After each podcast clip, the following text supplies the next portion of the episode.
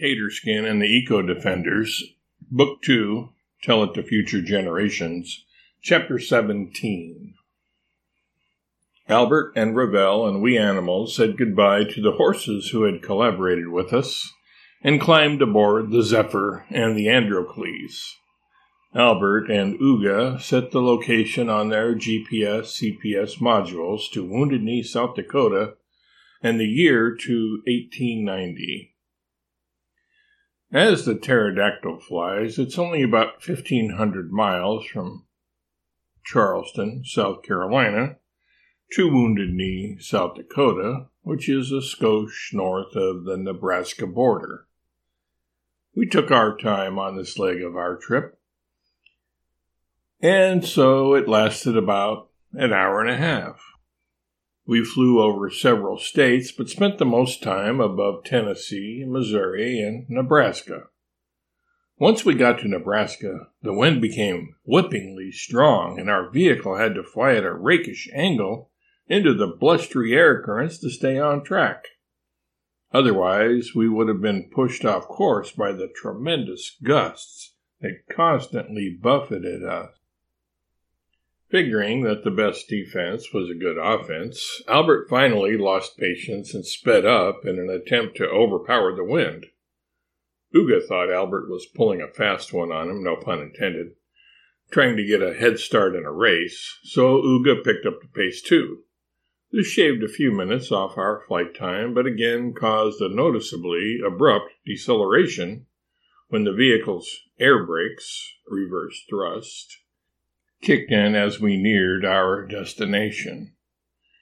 We came to a standstill in midair over Wounded Knee, hovering, shortly after crossing the Nebraska-South Dakota border.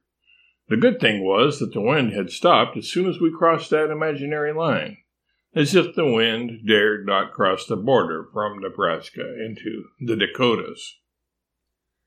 The time then advanced 29 years forward, from 1861 to 1890. Our time-lapse view of the land below us showed the activities of the Native Americans and the soldiers. We jetted forward about 1/4 mile so as to stash our JNG vehicles behind a grassy knoll. As our crafts were almost completely silent and well above the people below, none of them had looked up and discovered us.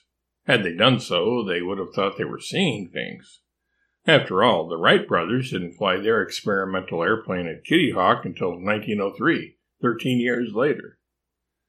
We descended, disembarked, and gathered in a circle.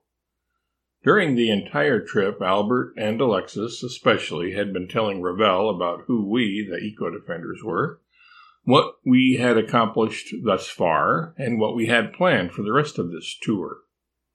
Albert had given Revel a Doolittle auto-interpreter, which he found every bit as fascinating a piece of machinery as the JNGs themselves. Experimenting with the various language settings on his Doolittle, Revel first listened in on what the mammals were saying, the type of animal that most of us eco-defenders are, then to the lizards and birds in turn. He was confused, though, why he only heard Alexis and Falcona with the Doolittle set on Birdian language, but heard both Draco and Terry with it set on Reptilian. Master Albert. It's plain old Albert. Please call me Albert, no Master, Jazz, the pilot said. All right, Albert. Jazz, what's Jazz? Oh, yeah, that comes later. Never mind the Jazz. Okay, what I wanted to say, Albert, was I think there's a malfunction in my Doolittle. What makes you think so? When I have it set to the Birdian language, I only hear Alexis and Falcona. And when I have it set on Reptilian, I hear not only Draco, but also Terry. Like most people, and many animals too, Revel had assumed Terry was a bird. This was a reasonable mistake to make, as Terry had wings and flew. Some were of the opinion that pterodactyls had more of a right to be called a bird than an ostrich does, who can't fly worth beans with its little flipper wings. After all, what is a bird but a creature with wings, and that flies? Alexis got a kick out of this species confusion and told the animals what Revel had said. They all started laughing in their own inimitable ways. Terry had been daydreaming and was only half paying attention, at best. "Hey, Terry, Revel thinks you're a bird." That snapped her out of her reverie. "What?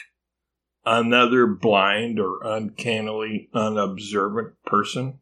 What's wrong with you? I'm a flying lizard, hence a reptile." In an aside to Alexis, Revel asked if that was true. Alexis assured him that yes, Terry was a reptile, not a bird. "Then I take it back. The Doolittle is working fine. I was mistaken," Revel said. "I beg your pardon, Terry, but I had never seen a creature like you until you arrived at the plantation." "Huh," was the only response Terry gave. "That's something you'll need to remember when you get to pilot one of these JNGs, Albert said. "Always trust your instruments." "Trust my instruments?" "Yes, pilots need to know that and remember it. For example, when your Doolittle lets you understand an animal when it is set to Reptilian, that animal, even if it has wings and can fly, is a reptile." "Me? Pilot one of these?" "Sure. I'll teach you before we leave for our next locale."